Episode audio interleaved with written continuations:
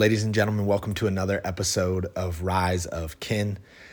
I am reporting live from the mountains of Idaho and just got back from a week long trip to New Mexico with our oldest, my son. Uh, he's 10 years old for anyone who doesn't know. And we we've had a couple of wild and hectic weeks. We went from the deep jungles of Costa Rica and surfing and 95 degree days and you know 80 to 100% humidity to a brief stop in Miami, visited some family and friends, and uh, then up to the Teton Valley area of Idaho and Wyoming with a rental car and uh, then we needed to pick up our truck, which is at my uncle's place in New Mexico. And so the boy and I hopped a flight two days after we had the girls settled in, stopped in Phoenix for a night, jumped a little puddle jumper to the southwestern part of New Mexico, hung out with my uncle, helped him do some awesome stuff. Uh, make a fence for some new goats that my cousin is adopting and uh, then packed down some of our stuff and drove up from New Mexico to Idaho in two days. It was an epic trip to say the least. Great to see family, of course, but also, um, you know, the trip with my son was just one of those incredible experiences that hopefully he will never forget. I will definitely never forget it. We started off heading up through the mountains on the very western border of New Mexico. We saw so much wildlife as we moved through the, that entire kind of it's kind of the continental divide corridor because you're running up the Rocky Mountains. So we drove day 1 we drove from my uncle's place up to Moab, Utah. Um, which is like the four by. I had no idea that it was like the four by four capital of the world. There was a big Jeep conference and just fleets of four by fours going on tours, which is pretty cool because my son is very interested in all things four by four right now. Um, had uh, the idea, I had the genius idea at the outer edge of winter time to do dispersed camping uh, since I had tried to do it over the summer with all four kids. Um, turned out to be a little bit difficult without some serious planning and not, you know, without going and exploring the area first, uh, which is obviously impossible to do to an area that you've never been. So we did some research online, found a, a pretty highly rated dispersed camping area uh, we we had a flat tire on the trailer that we were bringing back. We're bringing back a trailer to pick up some four x four parts for our Land Cruiser to do the work on later this summer. But we were driving through Navajo Nation. I noticed there was a flat tire. Uh, we swapped it on the side of the highway, which again is just one of those experiences uh, that I think the boy will never forget. You know, it was uh, the wind was blowing, it was cold. The trucks were flying by at 80 miles an hour, kicking dust up at us. And we had to use the tools that we had on hand to jack up the trailer and swap the tire. Fortunately, we had a spare. Um, so we ended up getting to Moab very late in the evening as the sun was just setting. The first road we went up, uh, realized that it was a very rugged and rough four by four road, and that it, with our with the trailer, we didn't want to risk blowing another tire because we didn't have a spare. We didn't have a chance to swap it, and so we did some quick research. It was getting late and dark quickly. We hadn't eaten dinner, and picked an area in the La Sal Mountains um, that had also highly rated dispersed camping, and it had a paved road. So drove up to the top of the pass, still massive amounts of snow up there. Uh, got to a spot that we thought would work and posted up. I made several critical survival errors, which was our warm clothes that were at my uncle's were still packed in hunting bins in the bed of my truck. And it was so cold by the time we got up there because it was nighttime and it was up in a mountain pass that uh, we didn't have like thick socks or pants. We, we were wearing, you know, sweatpants and socks. Actually, my son was wearing flip flops like a true jungle island boy. Uh, and he had no socks on our sleeping bag is rated at 20 degrees, but uh, for anybody who's ever tested that, you probably want like a 15 to 20 degree buffer because uh, it just is not comfortable. You really need something more than that. Like if we were sleeping in 30 degree weather, you want something rated at 10 degrees, in my personal opinion. So the boy fell asleep lightning fast in about 30 seconds, which is, you know, a classic, classic move. Um, and I I wrapped him up as best as I could in a fleece blanket that we had with our sleeping bag. And I stayed up for a few hours with the wind just blowing hard in our rooftop tent and warming my body up. I ended up wrapping the fleece blanket around my feet so that my feet wouldn't freeze. And, you know, it was one of those unforgettable experiences of just hunkering down. Uh, we skipped dinner and ended up falling asleep. Woke up at like eight o'clock in the morning. It was beautiful. The sun was just coming up over the La Sal mountain range. And when we poked our head out the tent, that area that we had picked had a drop in view of Arches National Park that was just completely majestic. I mean, we were surrounded by snow. Uh, all through the La Sal Mountains, which are on the, I believe they're on the southeastern edge of Arches National Park. And just looking at just red clay, uh, the beauty of Arches, it was it was pretty incredible. We dropped down into town and loaded up on breakfast burritos, a couple coffees, and uh, packed uh, or picked up picked up some donuts that the girls wanted because uh, we were going to make another drive that day. My son is very interested in photography and has really developed a keen eye for nature photography as part of his homeschooling. I mean, we're we are definitely freestyle flowing without much of an agenda. And one of his favorite activities is just taking his camera around and shooting different things. He was doing it the entire time we were in Costa Rica. It really started in the Northwest. Uh, actually, it started when we were living in Hawaii. He found an old Canon camera from like 2010, which is, you know, vintage in his view. It's it is digital, but it has limited functionality compared to newer cameras. And he started, he he really started just taking like beautiful photos. He, he did a master class while we were staying at my uncle's in the fall uh, on photography, and I've kind of watched him develop his skill set on that, which is really amazing. I mean, it's incredible to watch a 10 year old take such interest in an activity like that and really absorb uh, the things that he learned about lighting and capturing the emotion of an experience and all of those things. And so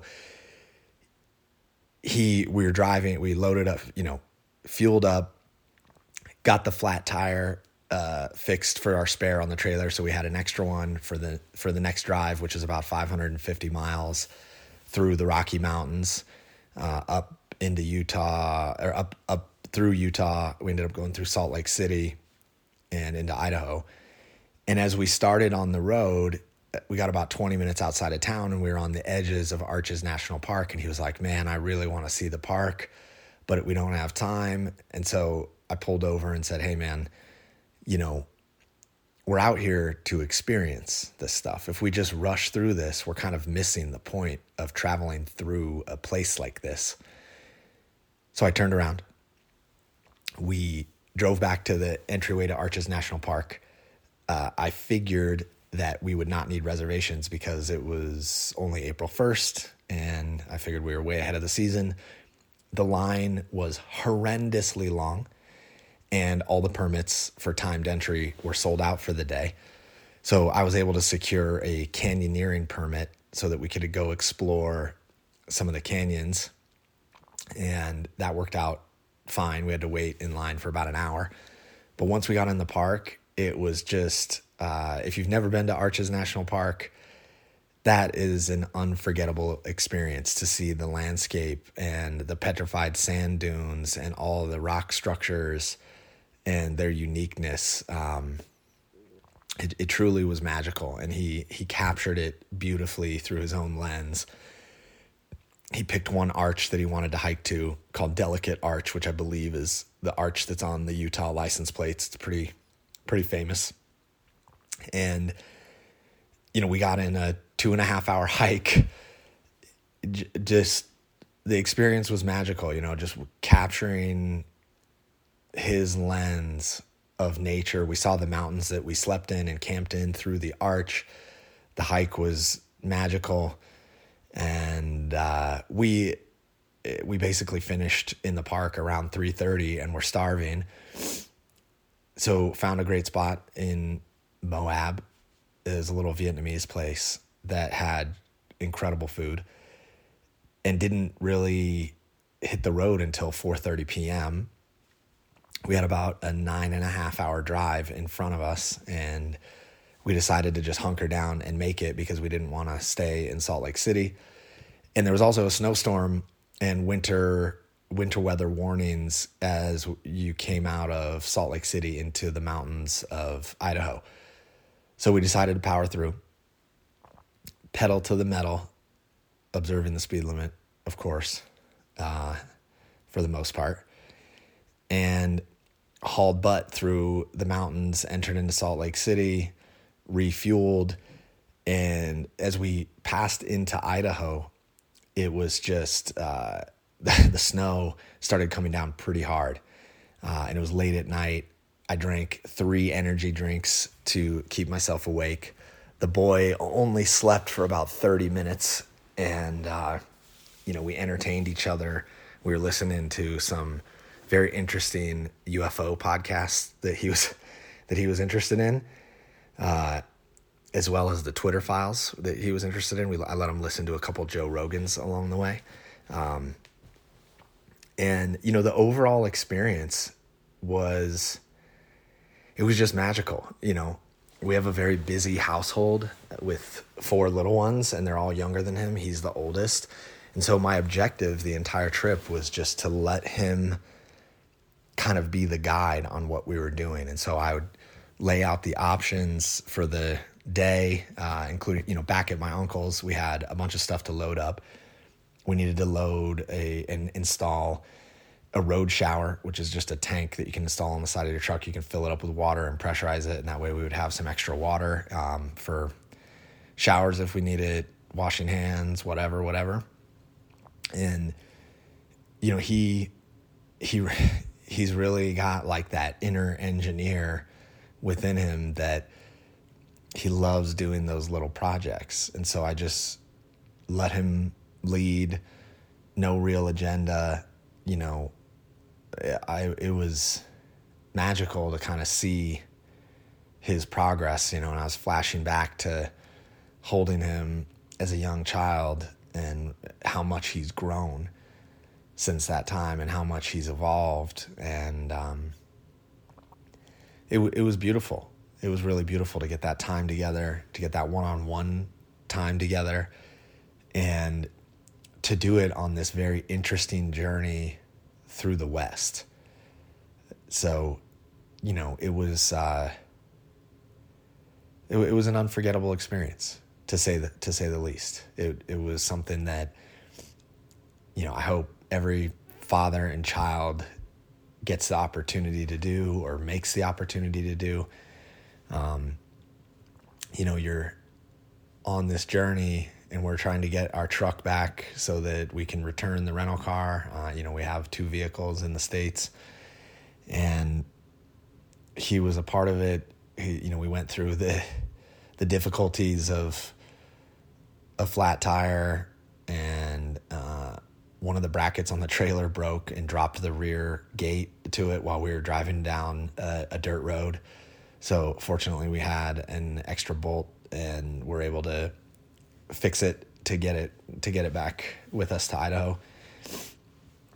Um, and just you know, kind of watching him persevere through a very long and tiring trip and use that as an opportunity to explore and have fun. I mean, we covered so much diverse landscape from the high desert of New Mexico to Navajo Nation into you know the the red desert of Utah and Arches, then dropping into the bowl of Salt Lake City and the mountains that surround that, and and then as the sun set the next day, you know, heading into Idaho and up through the Tetons, it was pretty incredible.